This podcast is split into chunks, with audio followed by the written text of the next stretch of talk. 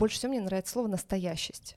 Уже диалог строится не на уровне я клиент и подрядчик, а на уровне мы партнеры. Но я считаю, что при проектировании обучения магии нет. Потому что если мы придем со своим human to human подходом и начнем говорить, сейчас мы вас human to human обучим, нас в это human to human отправят.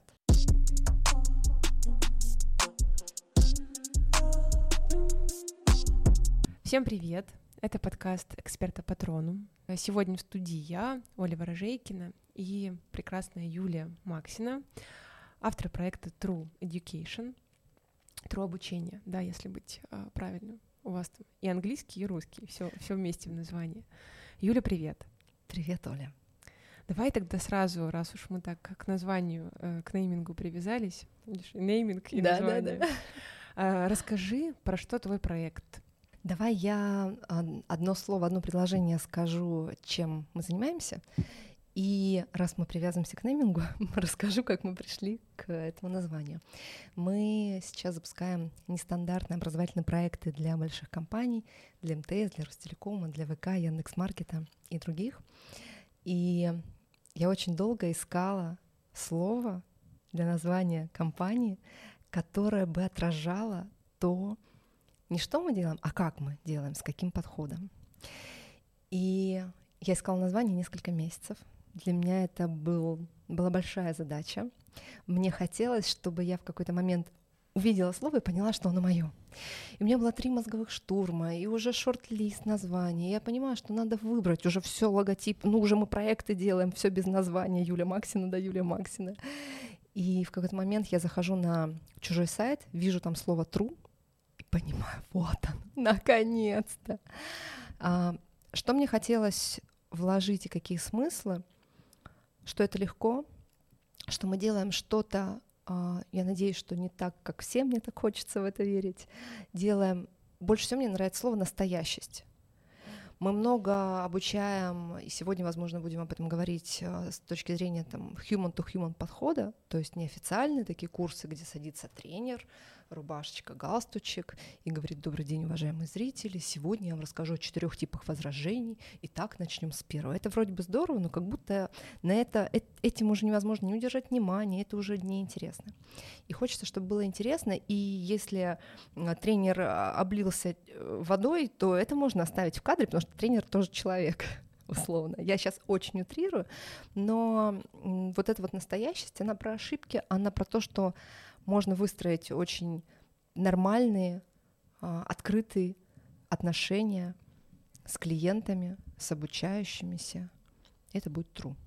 Звучит очень здорово, но... Ну, непонятно. Э, нет, э, на самом деле звучит очень понятно и откликается.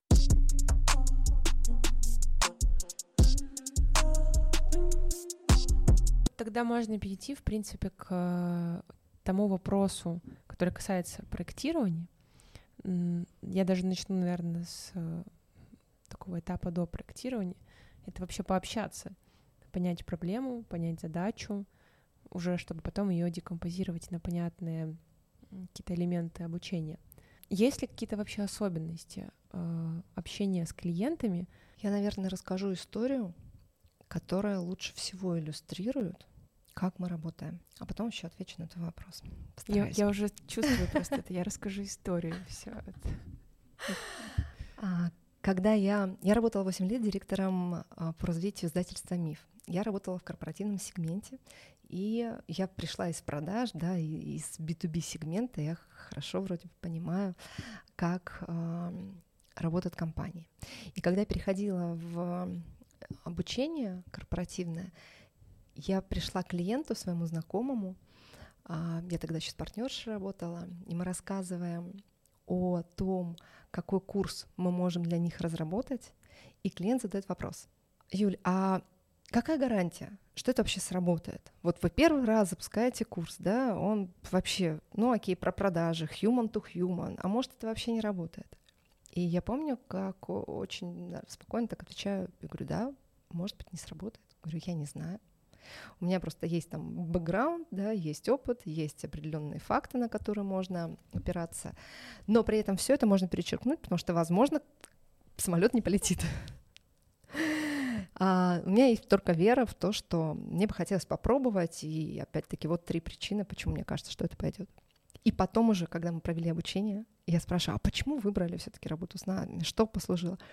Клиент сказал, что вы тогда честно не стали нас убеждать, что это самый лучший курс, и вы самые прекрасные, а вы сказали, что а мы не знаем. Мне кажется, вот это вот главная такая штука, когда приходит клиент, если клиент ставит какую-то задачу, хотим вот так, так и так, то мы можем искренне сказать, ребят, вот для этой цели, вот этот вот формат, мы, конечно, можем взять, мы заработаем много денег, отлично, а, но вы задачу не решите. И клиент такой, угу, она что-то шарит. Ну, уже диалог строится не на уровне я клиент и подрядчик, а на уровне мы партнеры, на уровне а давайте поговорим про это. Потому что бывают такие запросы, мы тоже сталкиваемся с ограничениями, когда вот сюда ходи, сюда не ходи. И тогда говорю, окей, ну тогда, видимо, цель у вас другая, потому что эту цель мы никак этими инструментами не можем добиться. У нас недавно тоже был такой кейс с большой компанией, когда к нам пришли говорят, мы хотим а, развивать лидеров в течение трех-четырех месяцев, прокачать их лидерские компетенции. Вот вам матрица компетенций, чего нам предложите? И матрица компетенций, там просто, там все, стратегическое мышление, коммуникации, лидер, чего там только нет. А, Причем там метрики очень непонятны, каким образом это выявлять, то, что прописано. И когда мы на- начали КАС-9, мы поняли, что дело не в прокачке компетенций, а в устранении некомпетентности, устранении такой провала между регионами и а, основным головным офисом. И мы к клиенту приходим и говорим об этом. Говорим, клиент, а давайте на чистоту, что в итоге? И в итоге оказалось, что цель вообще другая. И есть там некие э, игры внутри компании, которые нельзя озвучивать. И вот клиент, э, когда понял, что мы тоже, похоже, в чем-то разбираемся, нам это озвучил, все выдохнули. Все поняли, окей, мы возьмем проект вот с такими целями, вот таких результатов предположительно сможем добиться. И очень такой искренний диалог. То есть не диалог, вот мы поставим задачу, вы делаете, да, а другой уровень. Я, кстати, тоже очень часто в последнее время отмечаю, что иногда посмотреть на обучение чуть шире, чем на задачу разработать какой-то конкретный продукт, э, очень помогает. Причем ты действительно можешь попасть э, в болевые точки, связанные с некоторыми внутренностями компании. И это тоже ничего страшного, это просто можно обойти и договориться, что туда не ходим. С той же самой э, лидерской историей у меня просто был кейс, когда пришли с похожим запросом лидеров. А у меня возник вопрос, а каких лидеров вы хотите? Вы хотите лидеров-одиночек? Вы хотите лидеров, которые строят команды? Вы хотите лидеров, которые уйдут из компании, или лидеров, которые останутся и будут с вами навсегда, то есть такие лидеры-герои? То есть там тоже возникает очень много вопросов, и ваша матрица или там ее отсутствие может как-то влиять тоже на проект. Поэтому вот позадавать такие вопросы еще, которые э, на людях и на бизнесе завязаны, это бывает тоже очень полезно. Да. Я еще очень люблю вопрос «Зачем?». Вопрос просто, мне кажется, очень простой, очень гениальный, и а, порой мне кажется, что впервые люди на него отвечают. А у тебя были примеры, когда тебе клиенты точно так же искренне, ну и честно отвечают, нам нужно за тем, что нам просто нужно?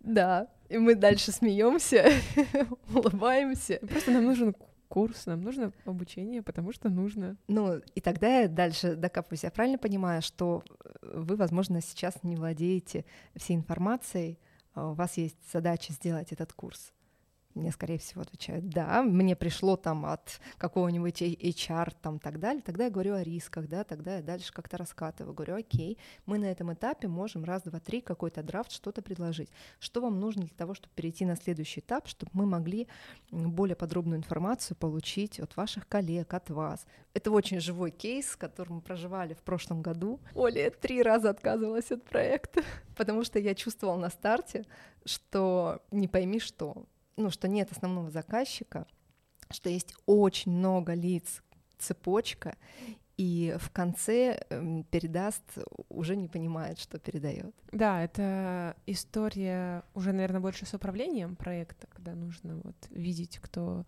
принимает решение, нужно вообще всю цепочку там, согласующих видеть. Но это действительно про проект. Мне кажется, ты озвучила самую важную мысль, что при проектировании обучения очень важно задать вопросы. Неважно, есть со стороны компании человек, который невероятно шарит вообще по, по андрогогике, по педагогике, все там может по разложить. Ходит на все вебинары, в курсе всех тенденций, а, обладает очень высокой насмотренностью, неважно, есть ли такой человек, хотя с таким, безусловно, проект взлетит, когда он есть внутри компании. Я думаю, что и люди иногда приходят просто за сторонним взглядом, чтобы на вообще тот процесс, которому хотят обучить, да, тот продукт, который хотите сделать, чтобы на него посмотрели те люди, которые уже на этом собаку съели и задали правильные вопросы. Иногда это тоже бывает очень важно.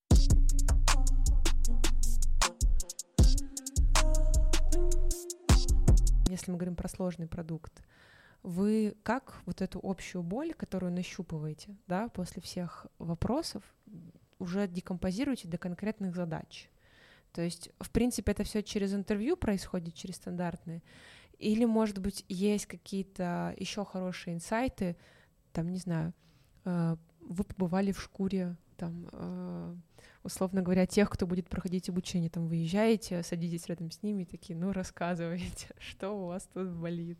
Есть ли какие-то дополнительные инструменты, кроме интервью, которые помогают лучше поставить задачу обучения? В зависимости от курса, от целей, а, разного формата, уровня, точнее, бывает погружение.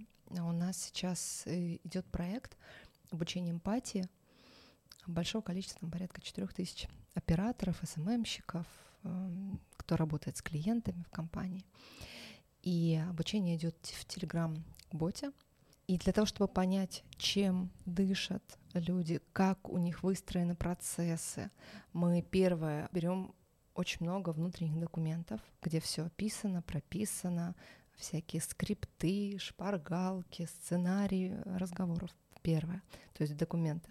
Второе, мы берем, прослушиваем звонки, мы прям просим делать нам выборку, потому что это и фактура для дальнейшего нам материала, и в принципе мы смотрим, а как сейчас устроен в компании.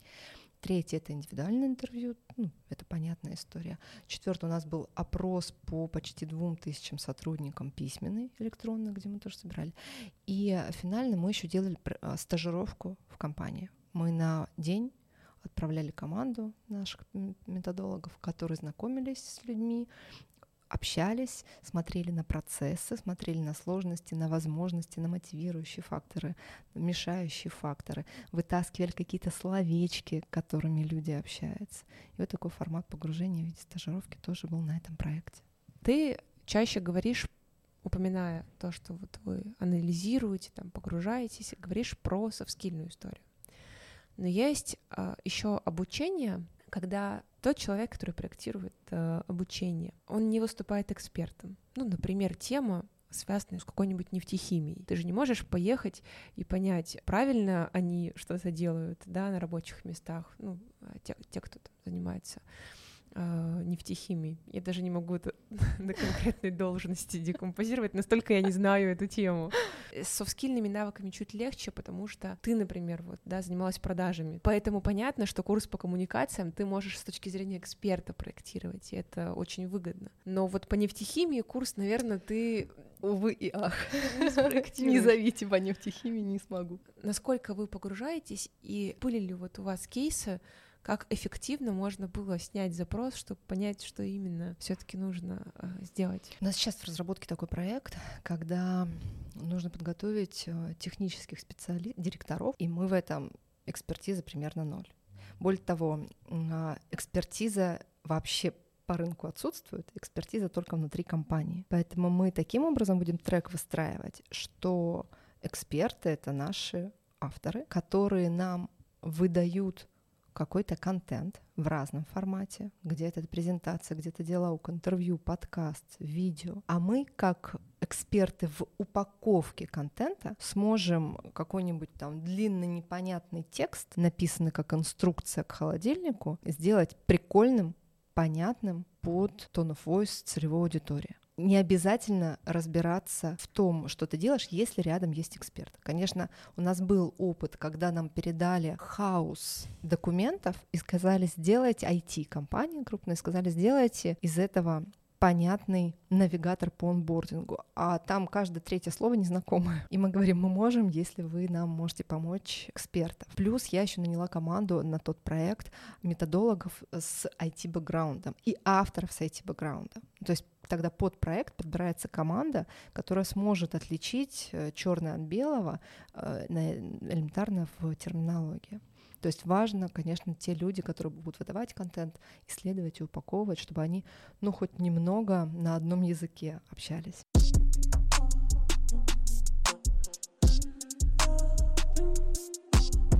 Юля, ты очень часто уже упоминала историю с human-to-human подходом, но не настолько часто, как нужно для нашего подкаста, поэтому мы еще раз. Human to human, human to human, human to human. Сейчас достаточно часто. Сейчас еще пару разочков в контексте объяснения, и будет вообще отлично.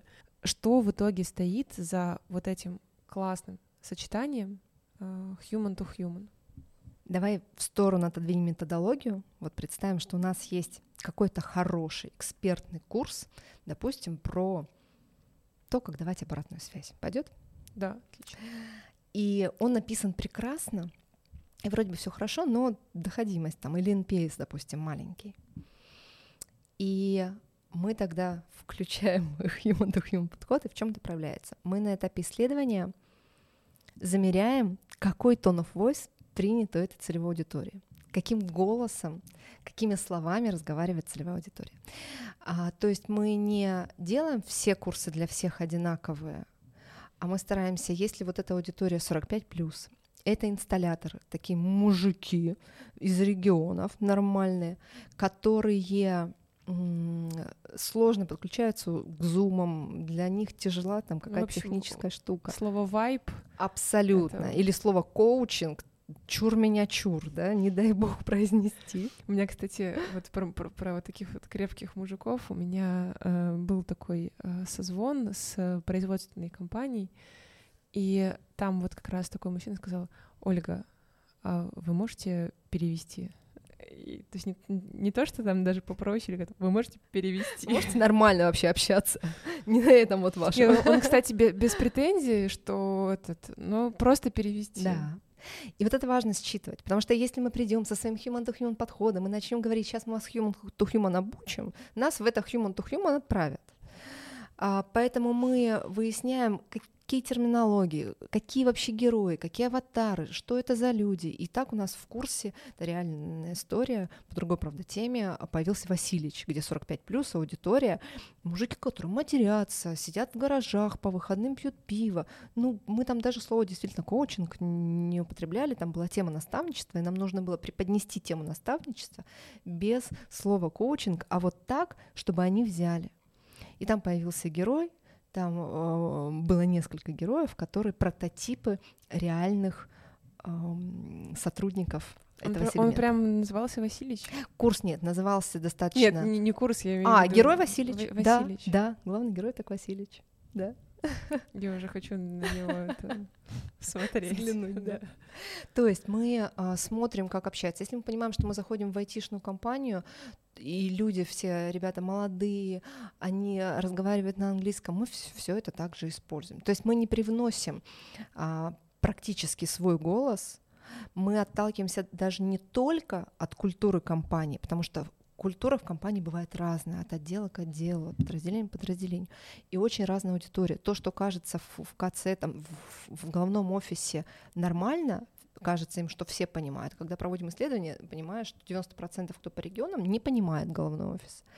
Поэтому нужно здесь все женить. То есть первое, мы добавляем а, tone of voice согласно исследованиям под целевую аудиторию чтобы люди принимали. Потому что если вместо Васильевича будет девочка-спикер а, обучать, какая бы она прекрасная ни, ни была, доверие к ней будет стремиться к нулю. Потому что ну кто меня может обучить, кроме условно Васильевича? А, поэтому, чтобы вот это доверие к контенту было обязательно тонофоз. Второе, мы любим добавлять сторителлинг. Опять скажу слово удержание, вовлечение и много других Не, слов. все нормально. Да, пока они не запрещены. Но это действительно то, что помогает людей удерживать. Причем герои могут быть разные. Мы недавно запускали бизнес-марафон в мессенджере с дзен-котиками. Это был курс по сохранению устойчивости для лидеров. И там был дзен-код со всякими мемами. Очень любим мемы использовать и понимаем, что когда мы добавляем тоже юмор, это а, ребят веселит. Где-то понимаем, что курсы должны быть достаточно по-деловому сделаны, но при этом мы можем к фотографиям сделать такие приписки, которые ну, очень смешно. Ты читаешь и понимаешь, фух, ладно, тут можно выдохнуть. Живые люди условно писали, да, это как раз про меня. И вот эти вот приписочки, это бывает порой цитаты из интервью, то есть люди прям узнают себя.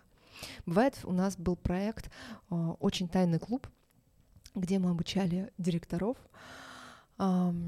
и люди тоже достаточно взрослые, а, с большим скепсисом относящиеся к теме, а, к обучению, и в этом курсе появился герой-критик мы даем какую-то информацию, там были вебинары на слайдах, и потом на слайде появляется критик и говорит, это вообще что за ерунда, у нас это не сработает, у нас вообще все по-другому.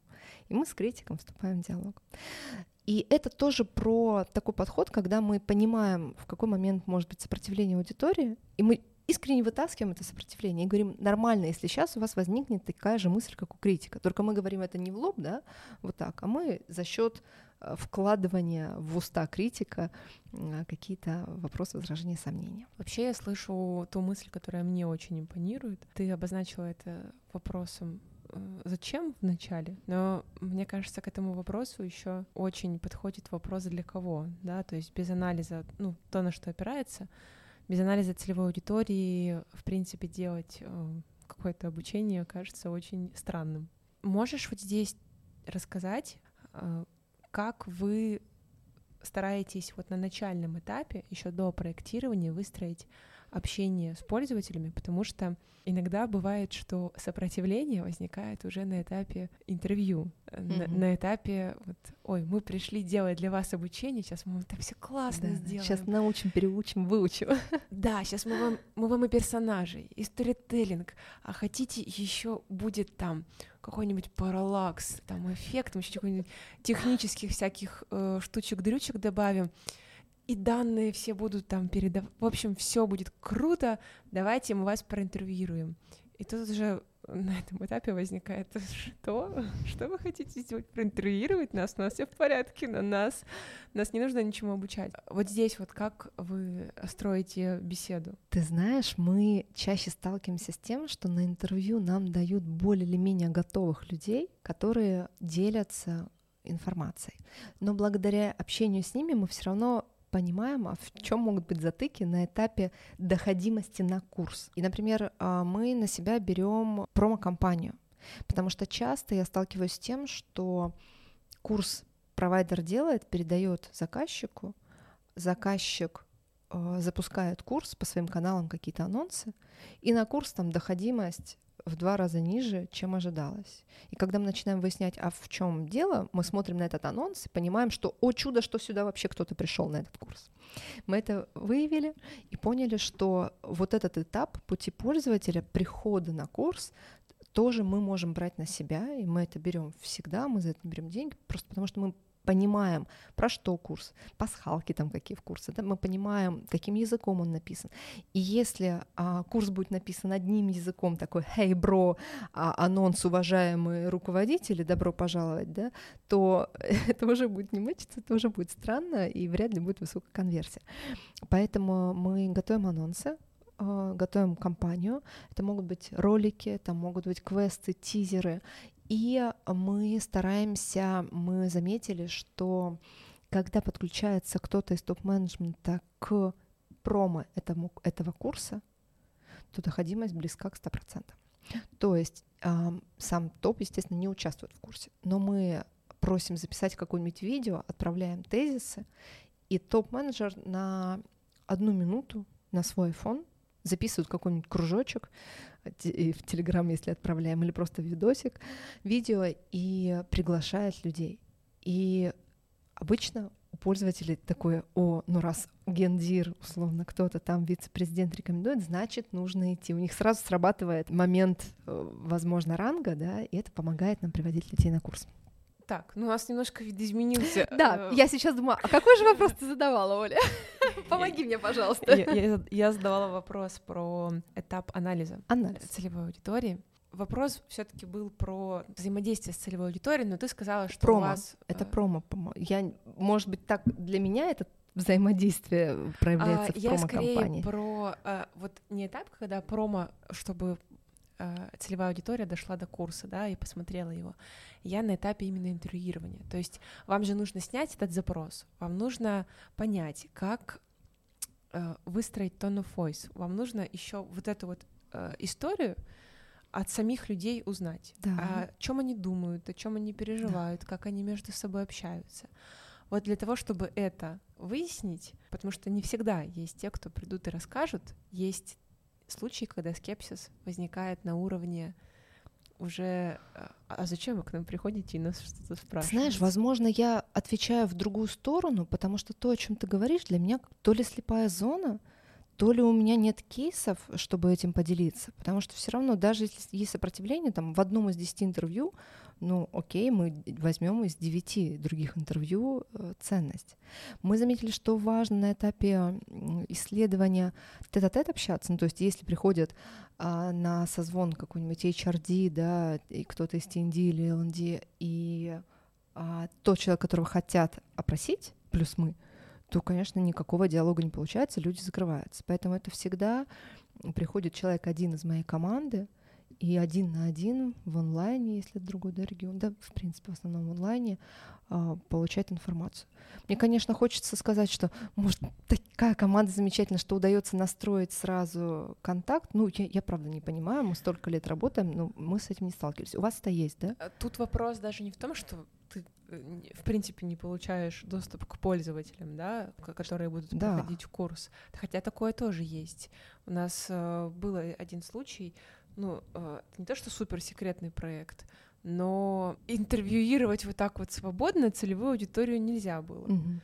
Вот, у меня немного кейсов таких, там буквально 2-3, и мы все, что смогли сделать, это запустить количественный опрос, да, то есть запустить такое анкетирование, потому что это был единственный вариант собрать хоть что-то. Иначе мы бы просто действовали, опираясь на позицию эксперта и опираясь на какой-то свой опыт в этой теме. У меня был один маленький-маленький проект, э, где мы не проводили исследования, нам не дали никого, сказали, нам срочно нужен проект на всех сотрудников огромной компании, и не опроса количественного, хотя мы все подготовили, не было возможности. И тогда ну, мы просто зафиксировали это с клиентом, я объяснила также риски, сказала, ну, ребят, окей, мы можем собрать только с вас, как заказчика, эту информацию, но риски вот такие-такие, да, что будет не то, что нужно. Но, Оль, да, тут я ценности не дала, потому что мало у меня в этом кейсов, отсутствует, точнее, кейсы.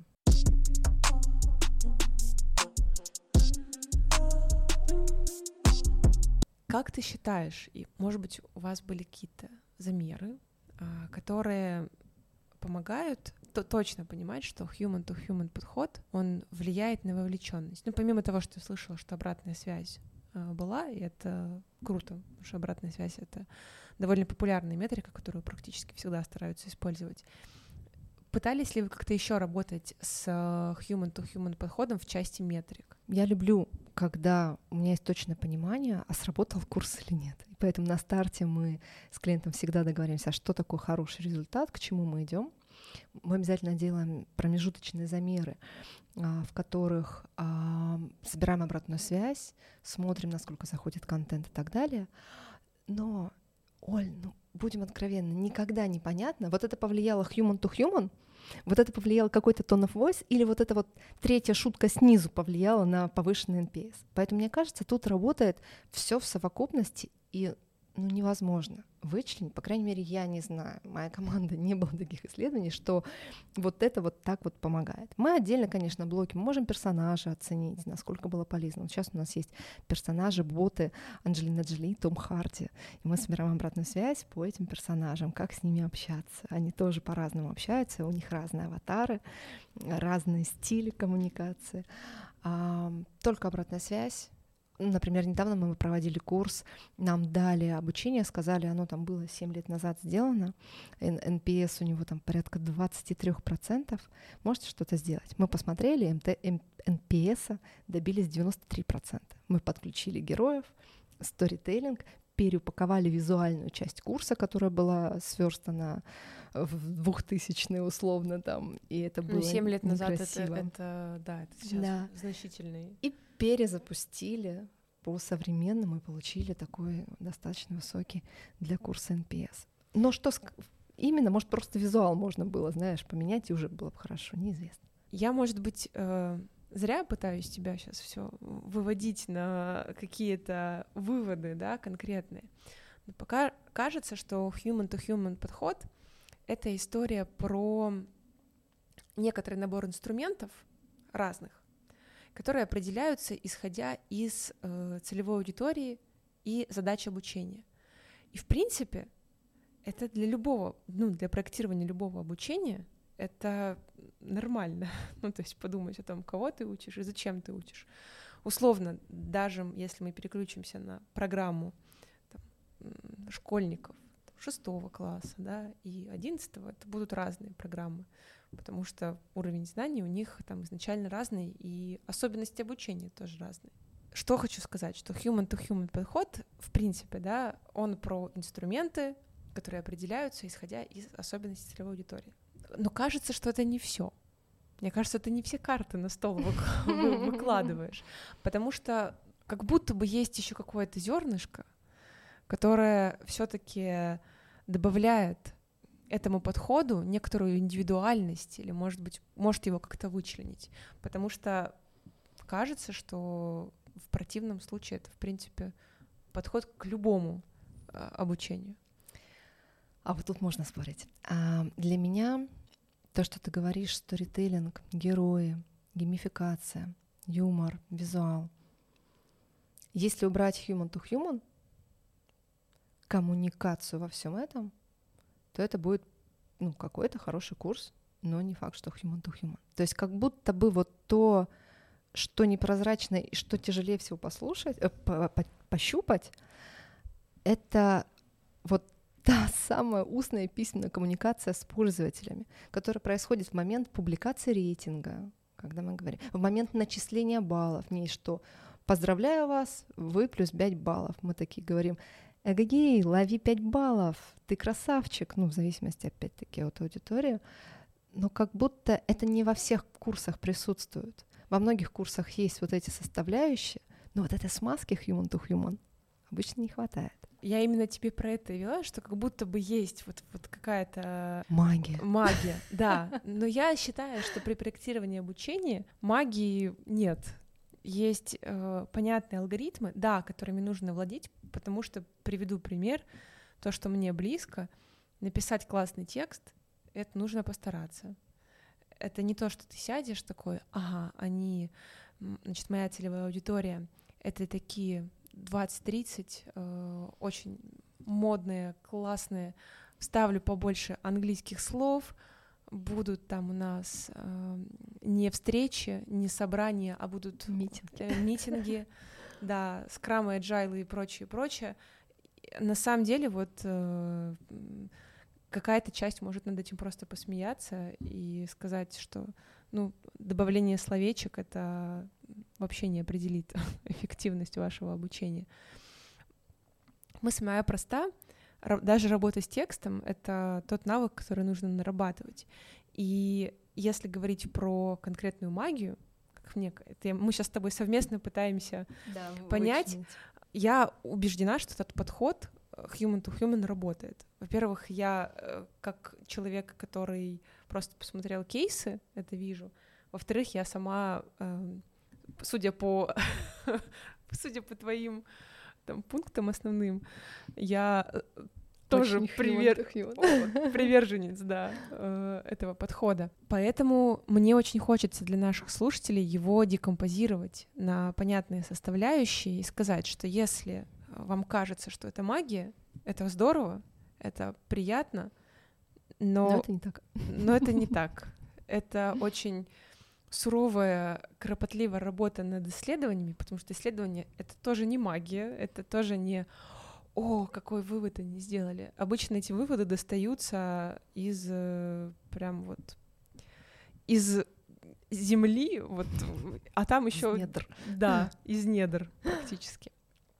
Если мы говорим про текст, это работа над синтаксисом, работа над э, лексикой, над тем, как построить. То есть tone of voice — это не что-то такое магичное, вау, вы написали такой классный текст, такая прикольная обратная связь. Вот этот прикол, вот это вау и вот это здорово, оно обычно какой-то выбор грамотного стиля речи, нормальное, четкое построенное предложение, где есть субъект-объект, и обычно это хорошая там, наработанная стилистика, которая тоже помогает перенять вот то, что ты говоришь, да, перенять ту ауру, в которой общаются э, потенциально, ну, те, кто будет проходить обучение, и переложить ее в курс, чтобы им было понятно, там, Василич это будет или какая-нибудь Аннет. Я здесь э, все тебя мучаешь, мучаю для того, чтобы мы true подход э, его до понятных историй тобой причесали. И чтобы эти истории могли применять. Ну что, давай тогда попробуем препарировать по косточкам эм, вот этот H2H подход.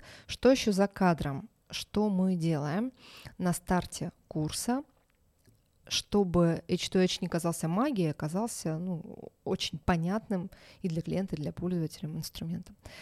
Для клиента в первую очередь. Эм, мы прописываем аватара, аватаров клиентов, э, обучающихся, точнее, по итогу исследования, и прописываем, какие слова, если мы придумаем персонажа, герой может использовать, а какие нет. Например, мы понимаем, что в культуре э, не э, забыла это слово, не восхваляется другое слово англицизмы, не поощря, не не, не поощряется. Не поощряется, да, в общем, англицизмы.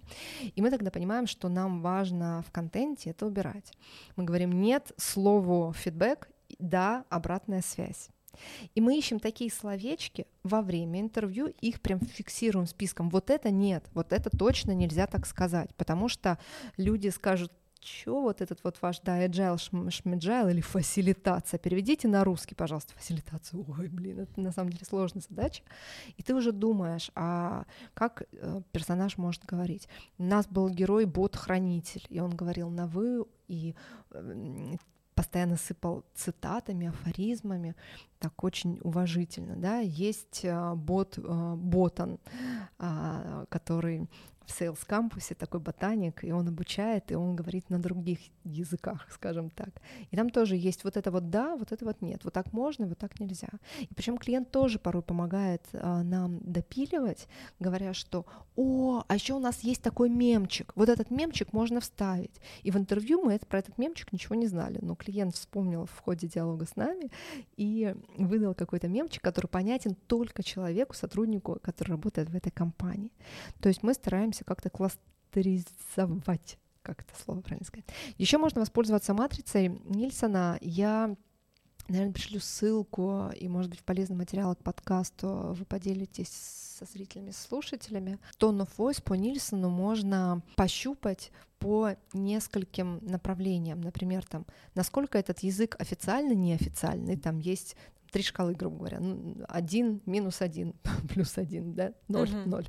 А, насколько он с юмором, без юмора. И там какие-то еще пару штук. И когда вы а, прописываете в, в трек, то вы смотрите тон of voice какой. Вот он будет суперофициальный или неофициальный, или посерединочке. А вот в этом конкретном кейсе мы можем много добавлять юмора, или лучше с юмором поаккуратнее, или вообще как-то его минимизировать. И вот эта матрица Нильсона тоже нам помогает определиться, где мы находимся. И каждый раз, на самом деле, по каждому продукту получается, естественно, разный tone of voice. То есть как-то систематизировать удается. Это очень здорово, что мы таким инструментом поделимся. Я просто вот про него не, не слышала, поэтому сама буду рада применять. На самом деле мы уже так довольно плотно поговорили про различные нюансы, да, особенности, которые мы можем использовать при проектировании обучения. У меня, наверное, последний такой обобщающий вопрос — Э, в каких задачах, вот уже по опыту, да, э, твоего проектирования образовательных продуктов, для решения каких задач вот human-to-human подход, он не то что идеален, он просто жизненно необходим. Потому что э, у меня есть гипотеза, что не всегда выстраивание коммуникации с потенциальным да, э, пользователем, оно критически важно. У меня будет абсолютно дурацкий ответ. Можешь вырезать. Для всех, конечно. Мне кажется, это какая-то новый черный, знаешь, это секси, это понятно, это прикольно. И даже обязательно обучение может быть другим обязательным, который приносит удовольствие. Мне бы очень хотелось, чтобы люди в компаниях научились по-другому общаться друг с другом. Потому что вот они встречаются вот так, как мы с тобой, и могут договариваться. Потом мы с тобой же, такие же люди, переходят в почту, и включается канцеляризм, включается там вот все вот, вот это сложно сочиненно подчиненное, когда проще позвонить и сказать, Оль, а ты вот что там имела в виду? Мы же на обеде с тобой проговорили вот это, вот это, вот это. Мне хочется, чтобы диалог, когда мы убираем шелуху, когда мы говорим по сути, когда мы говорим, Оля, извини, завалила сроки, вот посыпаю голову пеплом, вот так вот предпринимаю, чем э, перевожу стрелки на кого-то, то мне кажется, люди работают лучше, бизнес получает больше денег. Все проще, потому что не нужно надевать масочки и делать вид, да, что ты что-то делаешь, что ты что-то... Ну, просто это по-трушному как-то. Поэтому, да, мы стараемся привносить везде такой подход даже в маленьких каких-то курсиках, в маленьких задачах, потому что люди, обучающиеся, извини за слово, офигевают от того, что так с ними общаются. Что им отвечает не просто робот-автомат, да, проверяет им задание, а что этот робот может их подколоть, может им сбросить анекдот, спросить, как у них дела, это вот та самая персонализация, которой так не хватает, что обо мне подумали, мой ответ почитали, я важен, я ценен для компании. Я не один там из тысячи или из ста тысяч сотрудников. На меня обращают внимание. Я тебя полностью поддерживаю. Я единственную бы хотела важную мысль сказать для меня, потому что какое-то время назад, это было еще после прохождения курсов Максима Ильяхова, на волне того, что я еще нашла единомышленников, э, которые также хотели работать с текстом, работать с посылами, работать со смыслами.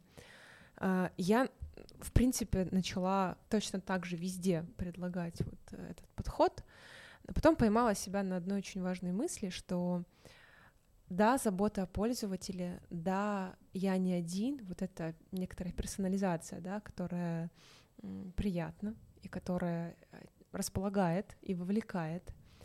Это все здорово и классно, но есть моменты, когда ну, не нужно. Нужно отпустить, нужно сказать, нужно сказать э, спасибо, вы набрали за тестирование 3 из 5 баллов, мы просим вас еще раз пройти этот тест, потому что нужно 4 набрать балла, а не написать ну чё, я в принципе так и думал, что ты не наберешь эти пять баллов, потому что, ну какого, собственно, мы все все знаем друг про друга. Э, иногда э, нужно понимать, что компания придет за э, вот этим вот, я его называю стиль стюардесс, когда нужно держать марку, когда нужно всегда вот быть на одном классном уровне, не идти куда-то влево, вправо. Ты должна, даже если самолет падает, ты должен сохранять улыбку. Если ты улыбка, Да, да, проходите. Да, мы падаем, мы падаем. Проходите свое тестирование, пожалуйста. А, повторно, пожалуйста, пройдите. Вот, нужно, нужно это сохранять, потому что э, там много может быть слоев. Мы не будем сейчас уходить сильно в эти недры корпоративного обучения. Просто на это можно остановиться и не стараться, не пытаться, не персонализировать, и оно будет работать, потому что некоторые люди уже привыкли к тому, что так работает. Да. А, добавлю к твоей мысли, что H2H true подход это не панацея.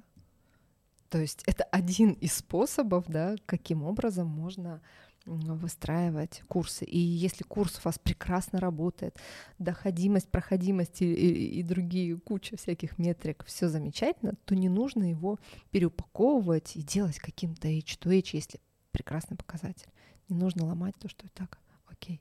Да, это я просто поделилась вот опытом, что э, я уверена, что после нашего подкаста все загорятся и побегут там, ах, сейчас мы э, сделаем все классно. Не всегда просто. Нужно понимать, что любой метод мы используем с пониманием, вот опять-таки, на какую метрику он сработает, э, для кого это. Это все нужно Вопрос, зачем первоочередной. Да, да. Тут занудная немножко история. Да, да? вообще ужас. Тут от магия, волшебство, да, да, да. ну работать а надо. А потом, да, потом садись и исследуй и да, да, и матрицы, аватары составляй. Да. Э, Юля, спасибо тебе большое за беседу. Это было очень классно. Спасибо Я не заметила, тебе, как пролетели, э, сколько там, полтора часа сидим, разговариваем. Спасибо тебе большое. Я надеюсь, что слушатели внемлют нашим слушатели, зрители, да, внемлют нашим э, классным э, выводам, которые мы вот уже на собственных плечах, руках, головах сделали, и возьмут себе на вооружение, как-то на, на карандашик, да, это знаменитое выражение, взять на карандашик, на ус намотают. Что еще? Я сейчас в архаизм уже Давай, давай, давай, продолжай. Пойду. И начнут э, как вот мне очень нравится мысль, что э, после больших собраний все таки да, столько всего надо сделать, а, и все это забывается через там два месяца проходит. О чем мы там обсуждали на нашем стратегическом планировании? Да? Куда там мы должны идти? Очень классная практика. Есть две недели, и ты берешь что-то из того, что вот э, вы на большом собрании обсудили, на вооружение. Ты вот две недели, ну, неважно, спринт, не спринт, ты пытаешься это внедрить. Если не получается, берешь там следующую штучку и пытаешься как-то ее э, применить. Это не обязательно может быть в проектировании, просто продукта может не быть подходящего. Это можно даже начать делать в коммуникации деловой, в официальной какой-то переписке. Можно начать делать с коллегами, даже с родными, близкими друзьями и уже понимать, что навык, он все равно вот э, применение таких инструментов, он сформируется чуть попозже, а пока просто надо пойти и внедрять. Я плюсану опять к тебе и очень люблю заканчивать э, какие-то свои выступления такой мыслью. Еще есть принцип 48 часов. Когда ты что-то послушал, если послушал, покивал, отлично, а важно что-то сделать.